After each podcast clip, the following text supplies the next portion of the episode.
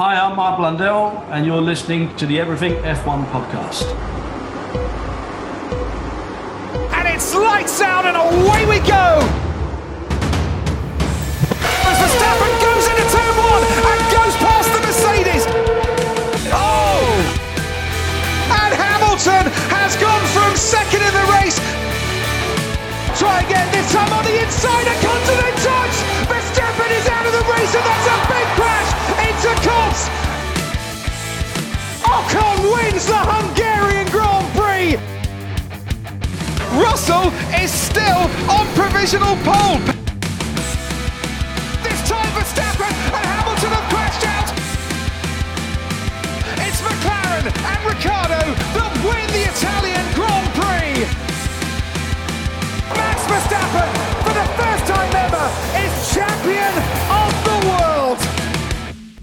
Hello and welcome to the Everything F1 podcast with me, James Tiller.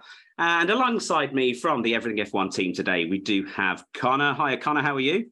Hi, James. Yeah, I'm great. Thank you. Looking forward to uh, interviewing Mark Blundell today.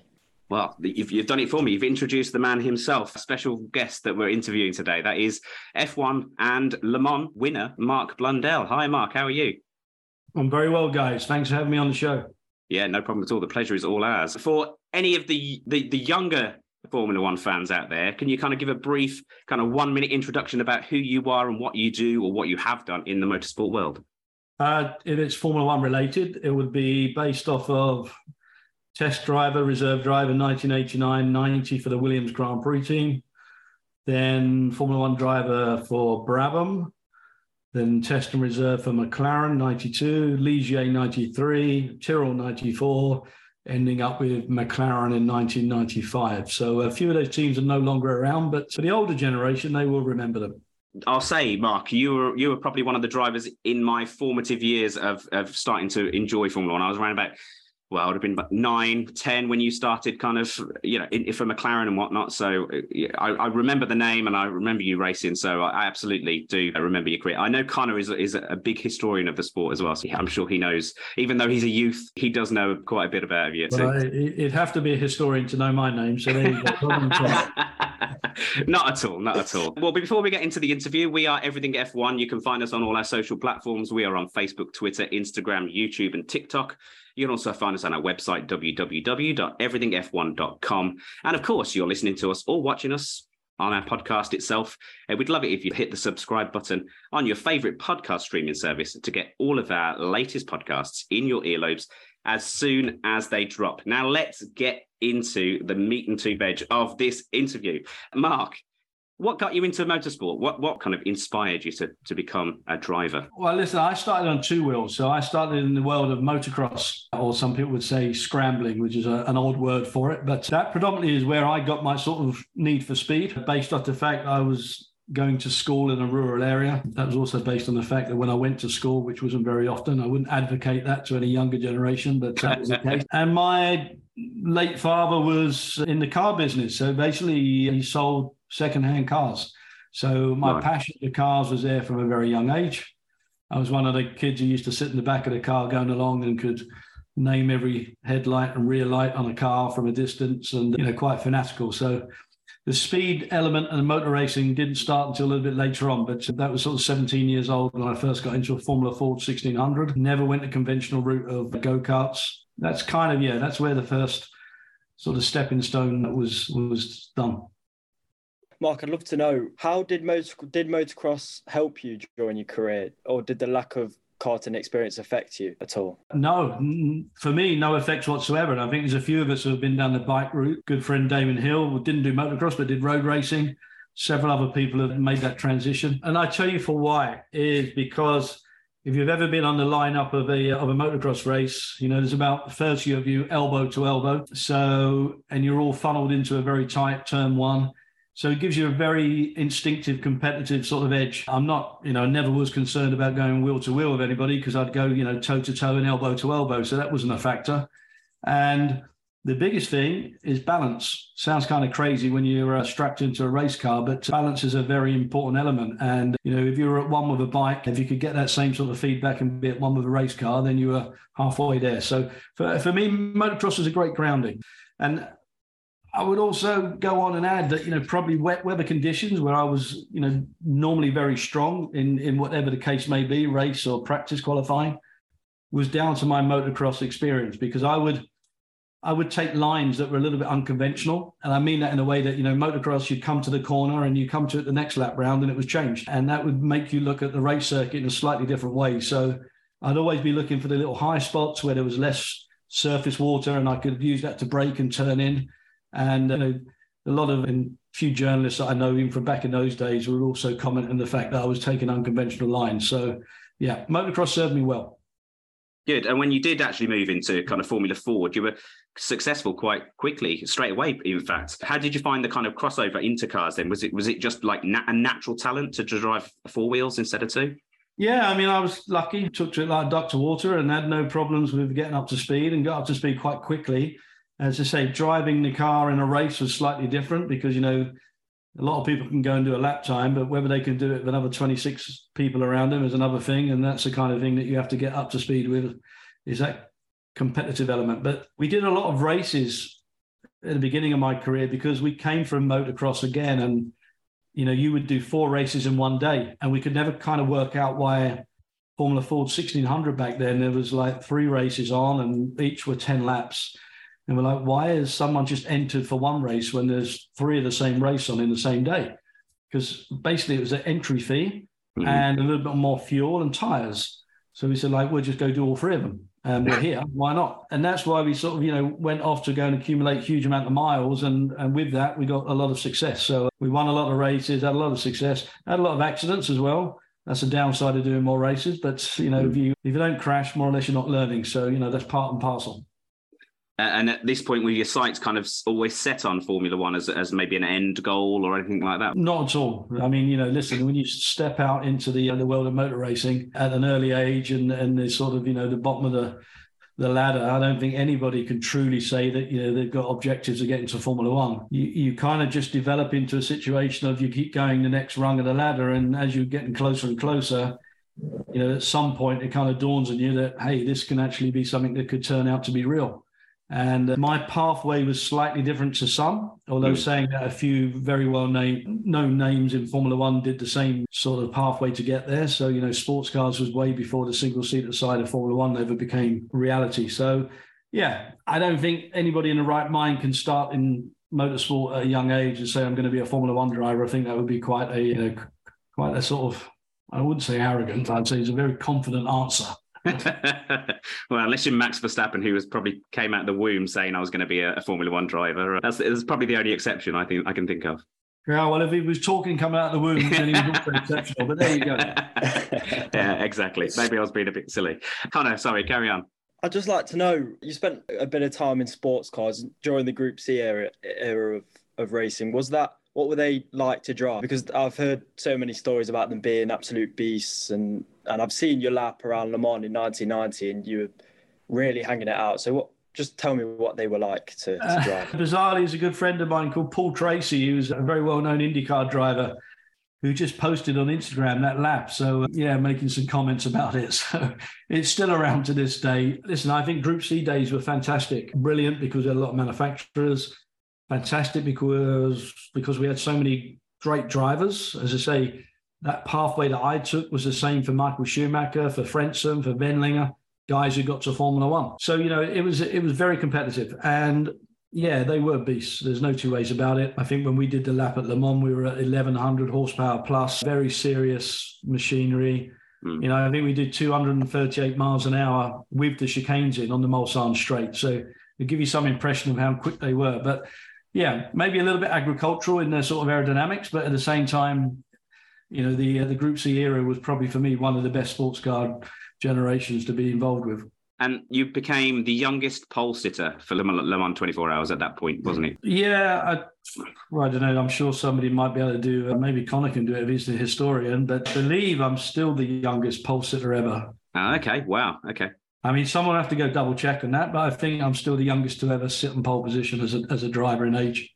So, how does that feel as a, as a young driver? And, and do you think that kind of gave you the was it the catalyst for you getting this seat in Formula One? I mean, it hadn't really sunk in by then in terms of the achievement on that side of things. It was also a big achievement back then because it was the first Japanese manufacturer ever to be on pole position. So uh, in the history wow. of Le Mans, so it was a big thing for that. But I think it was supportive on going to F1, but not probably the be all and end all. I think that work was, uh, that work for me was being done at Williams when I was testing. So doing the test work in 89, 90, compared against the drivers in that generation for Williams and Boutsen and Patrese, and working with the likes of Renault and uh, that kind of thing, and with the, the engineering staff at Williams. That, that gave a great foundation for me to show my wares. And as I say, other teams were in pit lane back in those days when you're allowed to test. Mm. And you know, that was that was a brilliant sort of platform for young drivers to be able to show what they could do. And what was the feeling when you actually got called up to join F1 then? Was it just a pure elation? Was it a dream come true? Yeah, I mean it was it was brilliant at the time because you know as a driver got to F1 on merit and and succeeded in doing that and at the same time you know it was it was wonderful to have a full-time Grand Prix seat but in hindsight I would have been better off to stay at Williams. And, and I sort of had that contract that was a multi year agreement, and I should have stayed there. Mm. I just didn't have enough expertise or experience around me to say, stay at Williams and, and wait and bide your time. Because bizarrely, when I left there, the first thing I did was call my friend Damon Hill and said, Look, it's an opening. You need to get your backside down to Williams. I wonder how that worked out for him. well, yeah, well, I know it worked out for Damon. He was world champion. So, you know, so that's the way the cookie crumbles. You know, yeah. And I went to Brabham as I say, brilliant to get the deal done, but you know, wasn't so good for me then to understand that, wow, you know, I'm in a car which is not very competitive, it's going to be a tough task.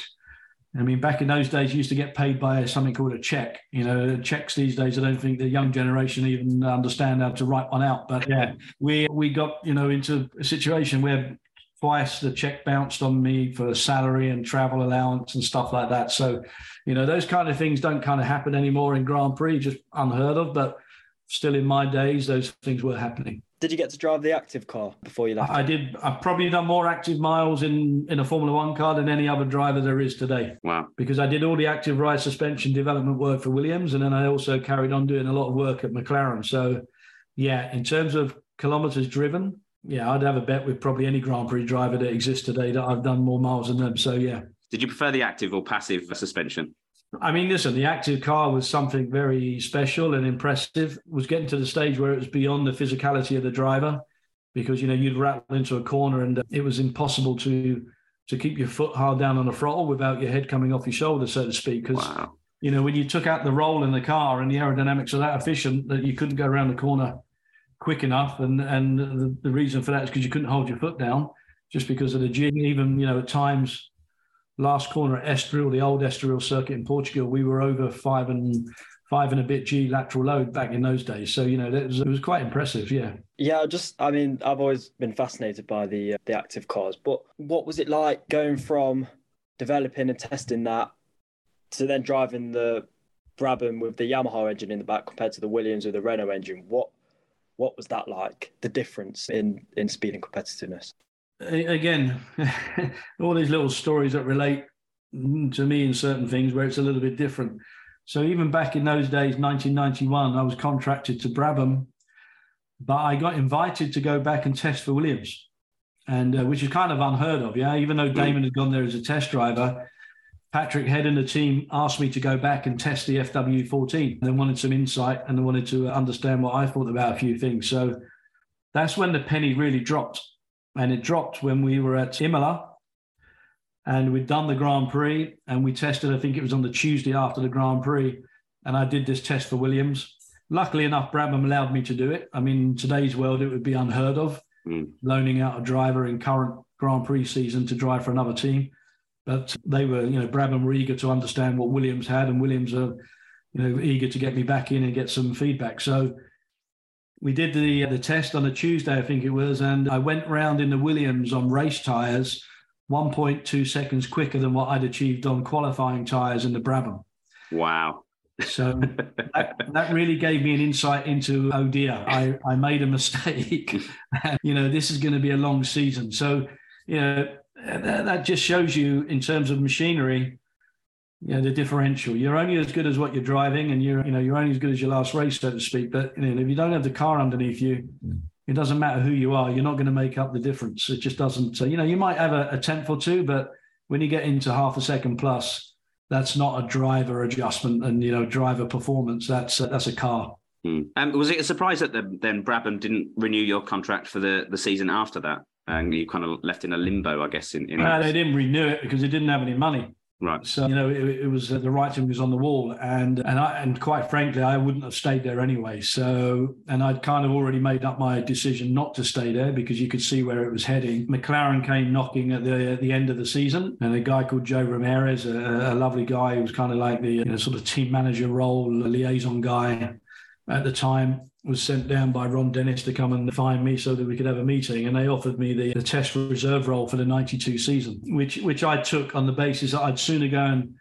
test and learn from, you know, the likes of a McLaren and work with Senna and Berger than do another season with the, the Brabham situation. Even though I loved it at Brabham with Yamaha and I scored Yamaha's first world championship point, you know, which was uh, was a lovely thing to be able to have done, and uh, you know, still stays with many of us who are part of those two organisations today. You know, doing the year with McLaren gave me another springboard to jump into the Ligier team the year after. So yeah, well well served for me. What was it like working with Ayrton Senna? It's quite known that he didn't like testing or he didn't kind of turn up to much testing. So I'm guessing he was relying on your on your on your feedback. Really, I guess was he was he good to work with? Uh, I mean, listen, he was Senna was very detailed and very thorough, and and that was uh, clear to see you know, I already knew him obviously from competing against him in 91, but not to the same level.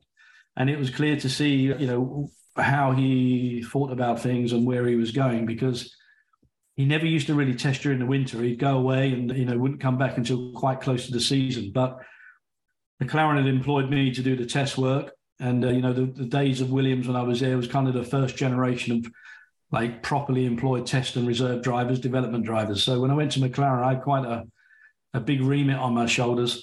And and we I remember it now. We tested at Silverstone, and Senna actually turned up unannounced, like mid morning, and stuck on some headphones and listened in to me in terms of feedback and what I was talking about with the car and looking at lap times and so forth.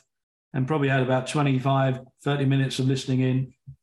And that was really a situation of him understanding whether I was good enough for the job because he needed to have confidence in whether I could understand the car and whether I was relaying back information. And bizarrely, excuse me, bizarrely, our driving styles are very similar. So I applied the throttle in, in very much the same way as Senna did. So we used to apply it in stages. Mm. So you look at the data back in driving days, you'd either have a V or a U, whereas like I would go in stages and I would you know, induce understeer in a car because I always used to get the rear of the car settled, and very much the same as Senna. We so so the setup of the car, I could drive a Senna setup and he could drive mine. It was the same. Whereas Gerhard Berger was the opposite. He drove the car on the nose and, you know, literally needed the thing to turn in and the back end would come out and he'd correct it. And and actually for me and Senna, we, we hated that way of driving. So so it worked for Ayrton's uh, benefit in terms of me doing the development work because it was all suited to the setup for him. Just a quick comment, because obviously you've worked with both Williams and McLaren and obviously both being British teams, they they they do have different cultures and ways of working. What were the key differences between the during uh, the nineties? So I probably would say, I mean, Williams, you know, back in that day was a fantastic engineering team with huge amount of uh, credentials against them in terms, you know, success. But at the same time, I think the difference was McLaren was all about attention to detail, and I think that's still one of the things that led them through their successful years. And how can I put it? I think the McLaren organization just had a an air of confidence about it that there was no you know there was no sort of no in the vocabulary. It was like you know it doesn't exist. It's like we will find a solution and we will make sure that the attention to detail is is there at, at all levels. And and they kind of took things to another another level and that was the difference. So at that stage mclaren was you know on the cusp of going into that sort of era of like nobody could beat them. I mean, they were unbeatable almost. And Williams were there and thereabouts. But Williams probably just had a little bit more of a sort of a smaller organization feel to it, whereas McLaren had this big, you know, matrix of engineering in terms of, you know, whereas Williams was much more a sort of a solo voice. And, and McLaren was a little bit more of a group sort of induced like understanding like this is where we're going to head from an engineering point of view. Didn't always work out. I mean, when I went back there in '95, it's probably by many of the people at McLaren, by their own admission, is probably one of the worst cars that they ever designed and developed. You know, and I testify that from driving it. So it was not a great car, but you know, on the whole, you know, most of the time McLaren produced a, a really good car. But yeah, I, I, Williams, I learned a huge amount. I mean, the, the amount of expertise that was there was incredible. Paddy Lowe was there then, of course, Patrick Head, the great Patrick Head. So there's a huge amount of talent. So yeah, as a young driver, absorbed a huge amount of information. Yeah, there's you've got some iconic names that you've kind of worked under. You've got Ron Dennis, Frank Williams, Patrick Head, as you've said already. Adrian Newey, I'm sure, was was a designer during your yeah, your, yeah. your reign in the team. Yeah, I've been around where Adrian's been around. I mean, again, you know, people like that, very very special people, and uh, you know, not not many people can uh, hold a candle to them. So you know, to learn from those sort of guys in pit lane and to have sort of an understanding of how things get done at that level, yes, always is going to stand you in good stead. So yeah was one more demanding than the other? I mean, I can I can imagine Ron being very strict with you, or being very strict in general. They're all demanding because that's you know expectations are such that they they want 100 percent from you, if not more. But at the same time, there's a way of going about it, and all of them had the different nuances in the way that they applied pressure or the way that they felt that you needed to absorb it or rise to it. So yeah, I wouldn't always agree when you when you're sort of wearing a different hat so to speak. Excuse me. Sometimes it doesn't always work on the other side, but you know that that's that's just life. We're always going to have difference of opinion. Yeah, and obviously you were Williams before at McLaren, but then you went to Ligier in '93, and was that where the the friendship with Martin Brundle began, or did it begin before? Because it's been well documented that you two have always been been close. No, I mean myself and Martin obviously come from the same neck of the woods in the UK, as we all know, we've got very similar names.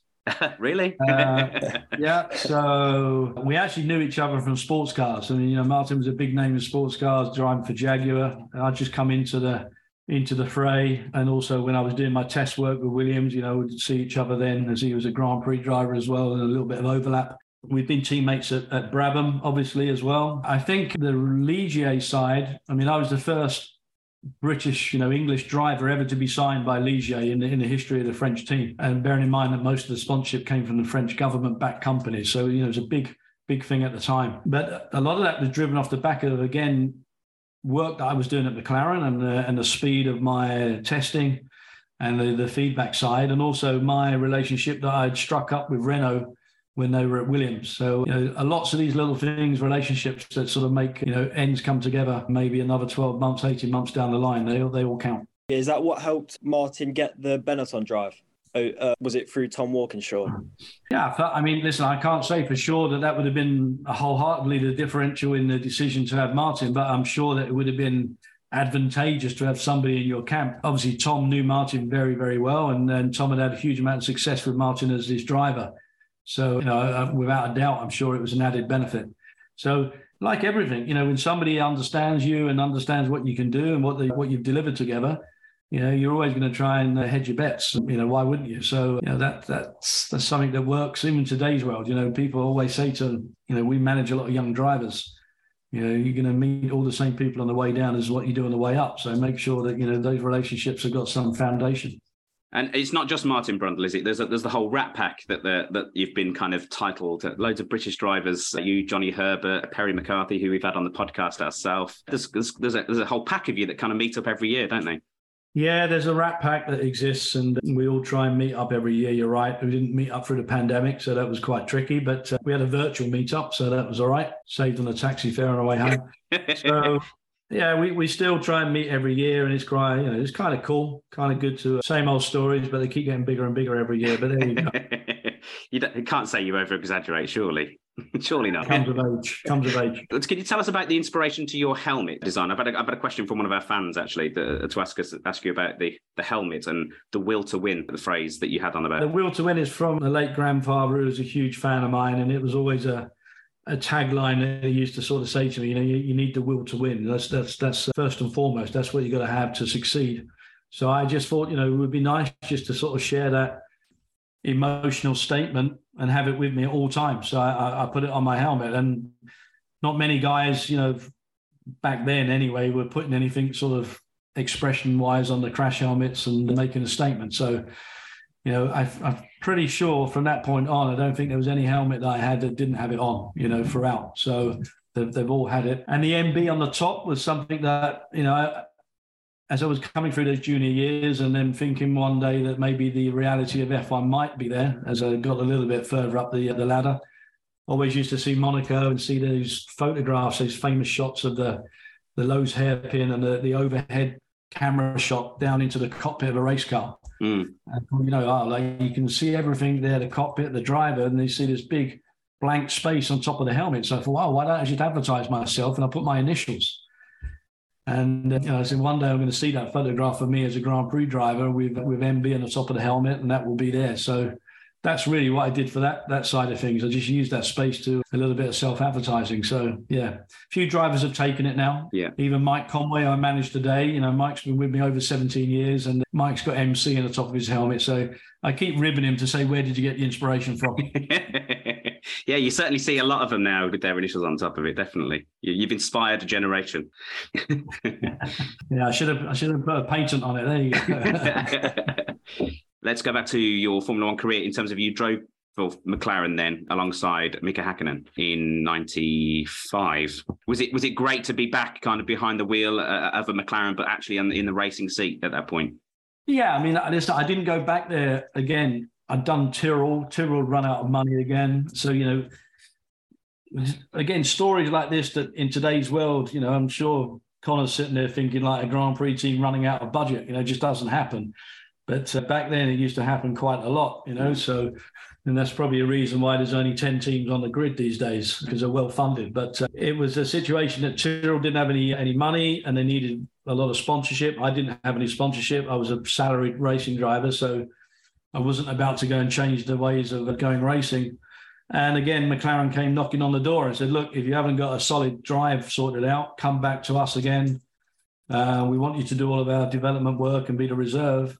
I didn't really quite understand the dynamics of the relationship they had with Nigel at the time, and didn't didn't know that maybe there was some possibility of being in a race seat. But that, obviously, as we know now, as the history books say, that kind of changed early part of the season, and Nigel departed, and I took over. So, you know, worked to my advantage. But yeah, great, great time. Was it the best car? It was great to work with Mercedes Benz as a, you know, coming back into Formula One as a as an engine manufacturer and, and we delivered as best we could, both myself and Mika. And Mika obviously had a tough time towards the back end of the season with his accident. Mm. But you know those, those, situations, there's always going to be something in the background, like niggling whether you're going to be there for the long term. And I kind of knew that I wasn't going to be there for the second year. I knew something else would be on the cards. So, you know, that's when I made a decision to pack my bags and go to America. Didn't Ron have you on a, a race by race deal in '95? Mm-hmm. Yeah, that's correct. And that was one big argument I constantly had. You know, he felt that I would operate better under the pressures of going Grand Prix to Grand Prix to get the most out of me. And obviously, from my side, I'm like, I don't really feel that's correct. I'd like to have a, you know, a solid contract with you having the confidence in me to say that I'm there for the rest of the season. Mm. And and we had many an argument on that one. But you know, as I say, everybody has their own views. I did stay there the whole season, but just under the pressures of running race to race, which wasn't ideal. But water under the bridge now. Yeah, and, and in between all your kind of times within and kind of moving around the the Formula One world, you actually went to Le Mans for Peugeot and won Le Mans itself. Yeah, so in '92, yeah, I can say that I had a 100% win record that year because I only did one race and we won it. So, so that was kind of cool. But yeah, very, very happy to have that on the CV. Worked underneath uh, Jean Todt and uh, great teammates with Derek Warwick and Yannick Dalmas. So you know, it was again, it was a case of having uh, some insight from understanding what was going on. I was at McLaren. McLaren were already talking to Peugeot about engine supply for, I think it was two seasons after that. I think they came in in '94. You know, those conversations are up and running, and and got asked a question like, you know, are are you available? I said, of course. I mean, as long as McLaren allow me to do it because of the relationship that was going to happen, then uh, you know, it was an open door. So great to go and do Le Mans. Fantastic race. Love the event. And to come away with a win in France for a French manufacturer made it actually quite special. So, yeah, yeah, good memories. Is that your greatest motorsport achievement, do you think? Yeah, is that one you hold highest in regard? No, I wouldn't say it's the highest. I, I, think, you know, I could go back to the early days of starting out. I had some great achievements in, in what I personally feel were rewarding.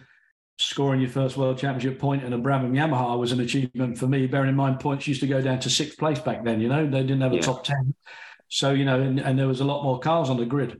So I think you know that in its own right was an achievement for me. Winning IndyCar races on all three disciplines of circuit, road course, street course, and oval again. But yeah, Le Mans up there for sure because it is a special race and. There's not that many guys that actually have got their names on the side of the trophy. So yeah, quite uh, quite a nice thing to have. I'd like to bring it also to 94 because you touched on your time at Tyrrell. Obviously, they didn't have a lot of money at the time, but you worked with Harvey Postlethwaite, if memory serves correctly. So, what was that like working with him as well? Another great technical genius of the sport. You must have read a lot of books, Connor, because you, you, your memory wouldn't serve you because you wouldn't have been around. But anyway, I told, for I told you reading, he's a historian. He's, a, he's our historian.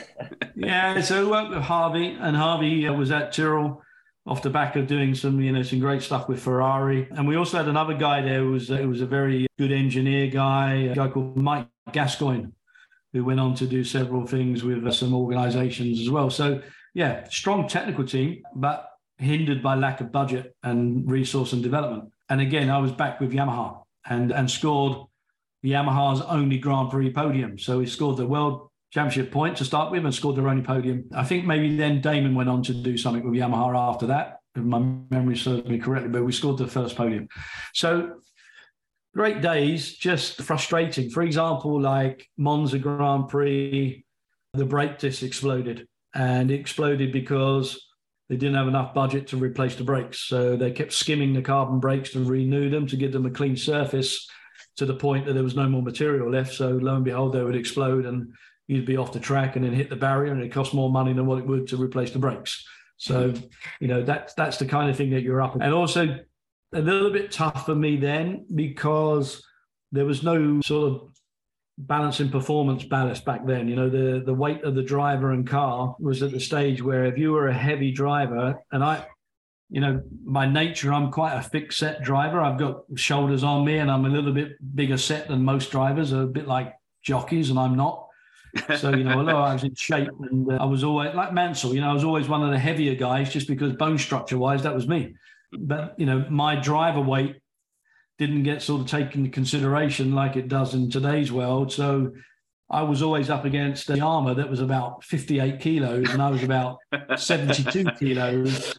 Mm. So, you know, it was like driving around with another five gallons of fuel on the car all the time. So it's just lap time. So, you know, trying to make up that deficit was always going to be difficult. You can't fight genetics, though, unfortunately. it's one of those You things you can't. genetics. No, you're right. You, you can't do that. So it is what it is. But I think you know it's it's much fairer today in terms of the way they do it. But uh, you know back then that was one of the issues and one of the considerations. So you know it was very frustrating when you looked at lap times. And Mm. you know you'd look at a trace and you'd just see you know acceleration doing this, and you know there's nothing more you can do about it. I mean I am who I am, and that's the weight of me. And you know yeah, at times I wish I was 58 kilos, but it was never going to happen. I'm with you there. I'm with you there, Mark. Don't worry. Do you think it was a hindrance the fact that you went that was there was no consistency after for year on year for you? Do you think that's maybe what hindered your career a little bit? Having a, a year here, a year there, Mhm. Tyrrell, Brabham, McLaren. Yeah, you know, without a doubt, I did 61 Grand Prix, but I was lucky to to keep getting a seat to go and do that. But yes, I was frustrated that I couldn't stay in one place and actually grow. Mm. You know, that's again differences in where we are today. I mean, you know, you see drivers in a team for five, six, seven seasons. You know, that would have been a luxury. I mean, to sign a two-year contract back in my day was a big feat and a big achievement. But uh, yeah, if I look back, I think it would have been nice to have been able to stay somewhere and, and work with the same group of people and and develop internally. But we never got that luxury. So, you know, it is what it is. And to say those days are long gone. So I'm not going to lose too much sleep over it. and and so you shouldn't because you you are very successful elsewhere. You are move on to to CART or as we call it now, IndyCar. Tell us a bit about your career over there in the states. So actually I was I was finishing at McLaren and I was due to go to Sauber. That was Right. where I was headed to stay in F1. And I had like a, a heads of agreement. Ford Cosworth wanted me to be part and parcel of the driver lineup within Sauber.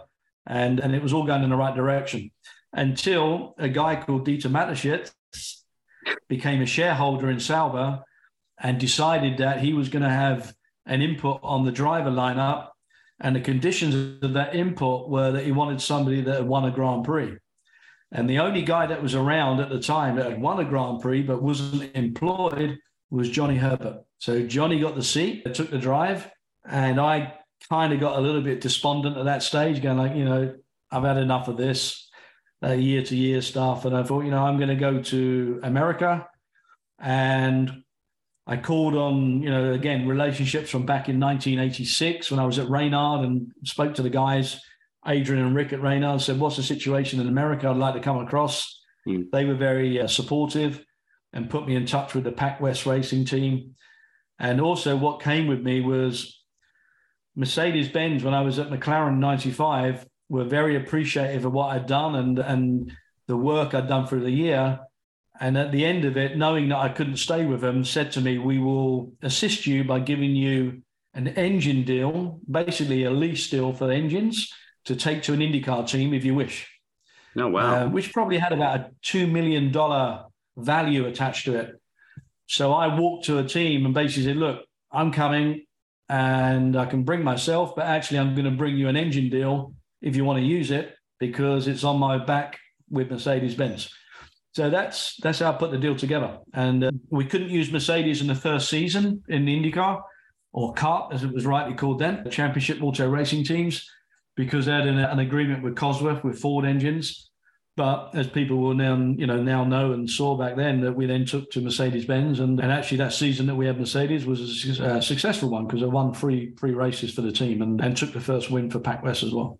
Wow. How kind of receptive were they to you over there in the States? Were they kind of, oh, this who's this European guy coming over to our to our tournament? Or were they quite accepting, quite open armed oh. to you? No, they were they were open arms. I mean, they just had Nigel Mansell be there, so I mean, you know, they they'd kind of seen a Brit come into the fray, and there's been other Brits that have gone across you know, not forgetting, I think when I won the Fontana 500 mile race on an oval, I was the fourth British guy to win. I think we had, I think with Jim Clark, Graham Hill, Nigel Mansell, then myself.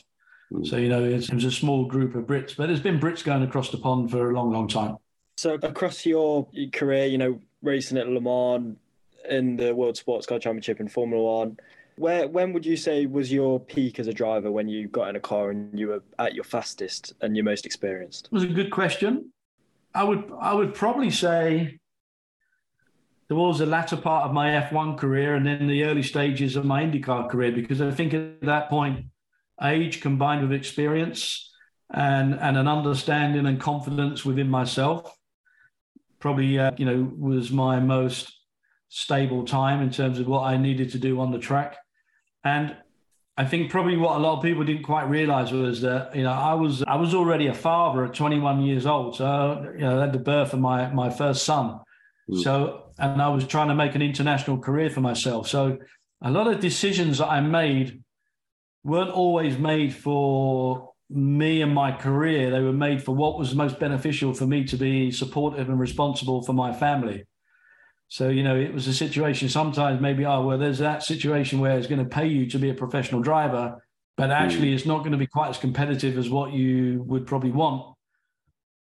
But I had to go and, you know, provide. So, yeah, you know, the, these things that people don't quite get, you know, the, you might automatically think that it's all slanted one way and it's performance, performance, performance, where, you know, in many ways it should be if you have the opportunity. But that wasn't quite the way that I had to go about doing things. So, you know, I wouldn't change it for the world. I love my two sons dearly. But what I'm saying is, you know, there's other factors that are behind the scenes that sometimes people won't comprehend. And, you know, there, there are things that if I look back, you know, would I have done something differently? Maybe if I didn't have the responsibilities of having my first son.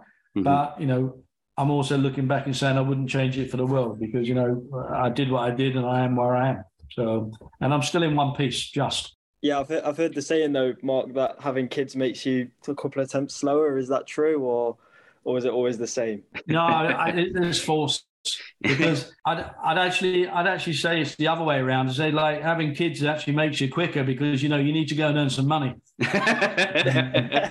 yeah. I, I, don't I don't think it slows you up by any means. You know, it, you know if that would have been the case, I would have just knocked on the head and walked away and you know and, and gone and done nine till five. But it it I think it it makes you it makes you grow up fast and it also makes you hungry in terms of understanding that, like, look, it's not just me now. It's like I've got my wife and my child, and I've got to be responsible, and I've got to go and do what I need to do. It just so happens that my office was a cockpit of a race car because that's how I had to earn my living. So you know, I, I don't think it slows you up. If anything, you know, it motivates you to go faster. Maybe the other way, probably put yourself on the edge a bit too much. But there you go. Well, you did have some successes, as I was just mentioning before that. You came second in 2003 in the, at the Le Mans, but only second to your team teammates in, in the other Bentley car. Was there a massive celebration for that one? Was it? Was it? A, a, I, I can imagine a team with two cars coming first and second must mean the world to, yeah. to kind of a manufacturer and whatnot. I mean, it was it was big because it was Bentley and, a, and mm. a, a, very you know big brand and a huge amount of heritage at Le Mans. To be a Bentley boy is you know is, is lovely to be able to say that, but frustrating for us because we were actually on track in terms of lap time with the fastest combination of car and drivers. Regretfully, we got let down by a couple of almost like one pound fifty parts, you know, uh. little battery terminals that fouled on the battery that made us have to you know pit two times more than what we should have. So it took us out of sequence and lost us a lot of laps mm. and time. But you know, outside of that, yeah, that, that was the one that got away. So there's always going to be a lump in the throat with that one. Oh yeah, agonisingly close. And then you moved into punditry for ITV. Now, in the UK, we hadn't really got much of in terms of F1 pre-show and post-show and ITV really brought that in with their coverage when they started doing it. How did you did you take to it like a duck to water? Were you did you like being in front of the camera and kind of talking about Formula um, One and the world or I'm not sure about me liking being in front of the camera or whether the camera liked having it, you know, with me and Vision, but I think several people would probably voted against that. But I I'd done a little bit of TV work previously. Actually, when I was in America, running around in, in IndyCar, on a couple of occasions, I got asked by ITV to fill in for Martin because Martin went and did Le Mans and they right. needed somebody to, to go and fill in. So I, I was very lucky to work alongside Murray Walker. So, you know, great, uh, great opportunity to work alongside the legend. But mm. I enjoyed it. I didn't have any training for it. I didn't also have the vocabulary as well. So I'm not as eloquent as Martin. Can't string words together quite as well as him. But if you if you wanted to get the you know the, the the the black taxi drivers sort of information in a way that they would understand. And you know that was that was me. I'm your man. You know, I, I could quite easily in that way. I remember there was I think the blunderisms they were called or something. And there was a there was a little cartoon that got put about it. Some some even I had some great laughs about it. But listen, it was seven odd years of live TV and seven years of working with you know my good mate Martin Brundle and mm. all the team at ITV, Steve Rider and guys like that, and we still see each other now. Was it ever going to be my career and finishing my career in that role? Probably not. That's not quite me, but at the same time, you know, it was something that I wouldn't swap. Enjoyed it, and at the same time, it's uh, it was it was fortunate enough to give me a, you know, a platform to be around Grand Prix and, and still be involved in the sport that I love. Yeah, it must have been nice at least to just even go to all the races anyway. You know, that's a benefit, I guess yeah, it was nice to go without the pressures, uh, you know. But at the same time, you know, there was enough pressure going on when, when you're doing live TV. You know, it's you know, once you've said it, it's gone. You know, so no so yeah, but yeah, I, I, mean, it doesn't. You know, it's not like today where we've got Sky and you know almost like a twenty four seven channel. So mm. you're, you know, we didn't have social media back then, so your profile off the back of it wouldn't be as big as what it is today. Mm. So you know that that that's kind of a differential in, in eras, but at the same time, you know, I, I did enjoy it. It was a lot of fun, and say a lot of fun because I got to work with a lot of good friends. Another part of the relationship with Martin Brundle, you actually started a management company up with him, which you are still at today. Well, you still own today because Martin moved away to focus on his television career, whereas you focus on the management. So, so what do you do management wise nowadays? What? So we, we, yeah, you're right. We started the company 2MB, which was myself and Martin Brundle. So quite an original name, a little bit, you know, little, little, little, bit cheesy, but there you go. We used it, and it was all about managing drivers' careers. We we were both at the BRDC, mm. and uh, I think Martin was chairman. I was in a board. And at that stage, you know, there was some funding that was going into young drivers, and we kept looking at it and going like, why don't we have someone around who's advising these guys and girls where to go spend their money and you know try and get the best deal that they can so that was that was really the sort of you know first stages of, of starting the driver management company as you just said martin progressed and gone on to be the you know the, the legend as he is in, in formula one television And I was always a little bit more sort of the, the ducker and diver and wheeler dealer. So, you know, it was, it was always an attraction from my side to go and do a bit more of the, the business side. And we are where we are today. We've got Mark Blundell Partners, MVP. We manage 10 drivers. So the likes of Mike Conway, double world champion and WEC Le Mans winner, Tom Blomqvist, IMSA champion, Daytona 24 winner, Jake Hughes, McLaren Formula E, Jordan Love in sports cars, Gary Paffett, we managed for 17 years, DTM two time champ now, sporting director at McLaren FE and Extreme E. Mm-hmm. So, you know, we've got some great people that we, we look after. And that's an enjoyable part of the business for me. But the business is much more than that now. We've got digital marketing events, partner program with 27 blue chip corporates. So, you know, it's it's it's not all motorsport, which is good. Right. But at the same time, you know, there's enough motorsport there to to keep me happy. Yeah, I, I, suppose you'd prefer to just kind of remain with all the, the, the motorsport stuff. The other stuff is obviously just good for for, for the back pocket, I guess. yeah, this, uh, we get our fix now with having the drivers, and we've also got our British touring car team. So we've got Jake Hill, who's one of our guys as well, that uh, competes for us at MB Motorsport. So you know that mm. that's a good thing to have ten weekends of the of the year and don't have to travel too far for it. So that's quite nice. Yeah, I'm a I'm a big fan of Jake Hill. Actually, he had a good season last year, but he's a, a little aggressive, isn't he? Good driver. I like him. Yeah, yeah, he's he's a, he's a racer and a terrier, so you know we like that on Sunday afternoon. So there's a lot of exciting things coming in the future on that side. So yeah, watch this space, as they say. Well, let's turn our minds now to, to modern Formula One and just your opinions on, on the current flock and the current state uh, of the sport itself. Are you what, what do you think of the modern era of F1? So the new cars and obviously what Liberty Media have done for the sport over the last few years.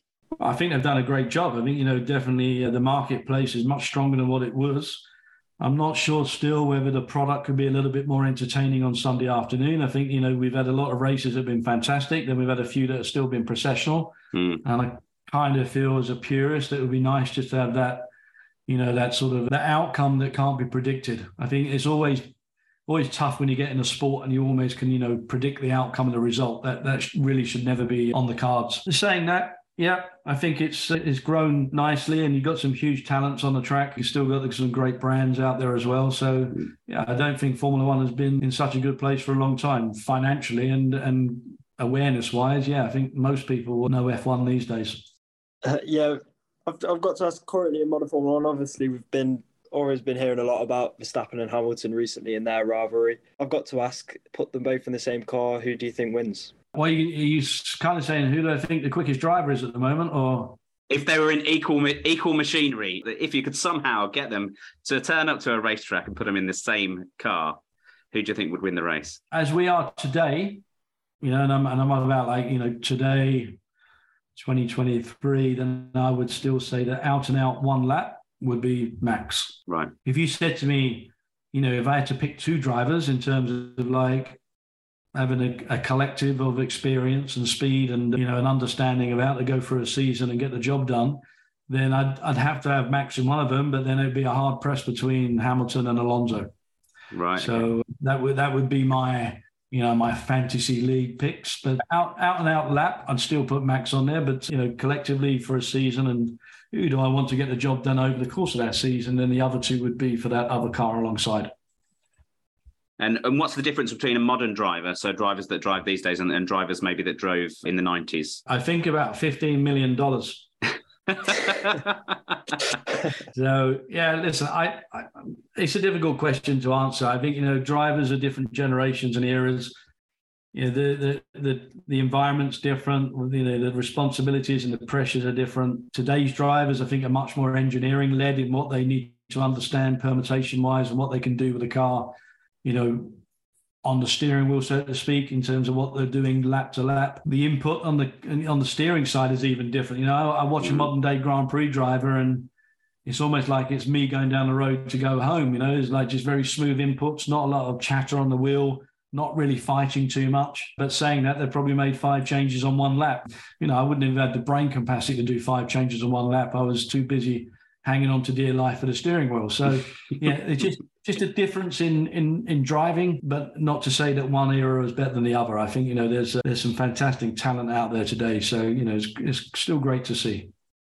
Good, good. And one question we ask every single person that comes onto our show if you had to advise our audience of one race that they absolutely must go and watch live, be that you know in Formula One, be that Le Mans, be that you know any somewhere in America that you've driven, for atmosphere, for the whole event, for you know the the city to kind of enjoy while you're there, what race would you tell our fans to go to that they absolutely have to go and see? It would be it would be one race that I never got to do, which which kills me, but it would be the Indianapolis 500. Wow, yeah, absolutely amazing. Yeah, the atmosphere must be huge there. It's the only place I've ever been where there's 400,000 people, and at the beginning of the race you can hear a pin drop. So yeah, it's it's quite special. There's something very, very, very special about that whole environment. So if you ever get the chance, Indianapolis, uh, yeah, 500, I mean, for sure. Indy 500 would be the place to go.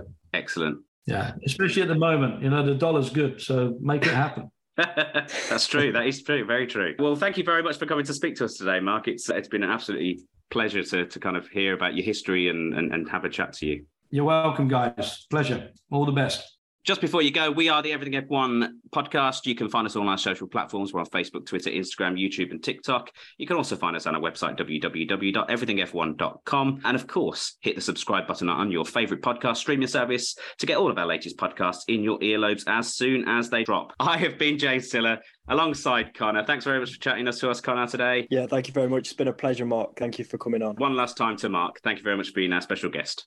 We'll see you all next week where we speak to Chris McCarthy for our next podcast. So see you there. Bye bye.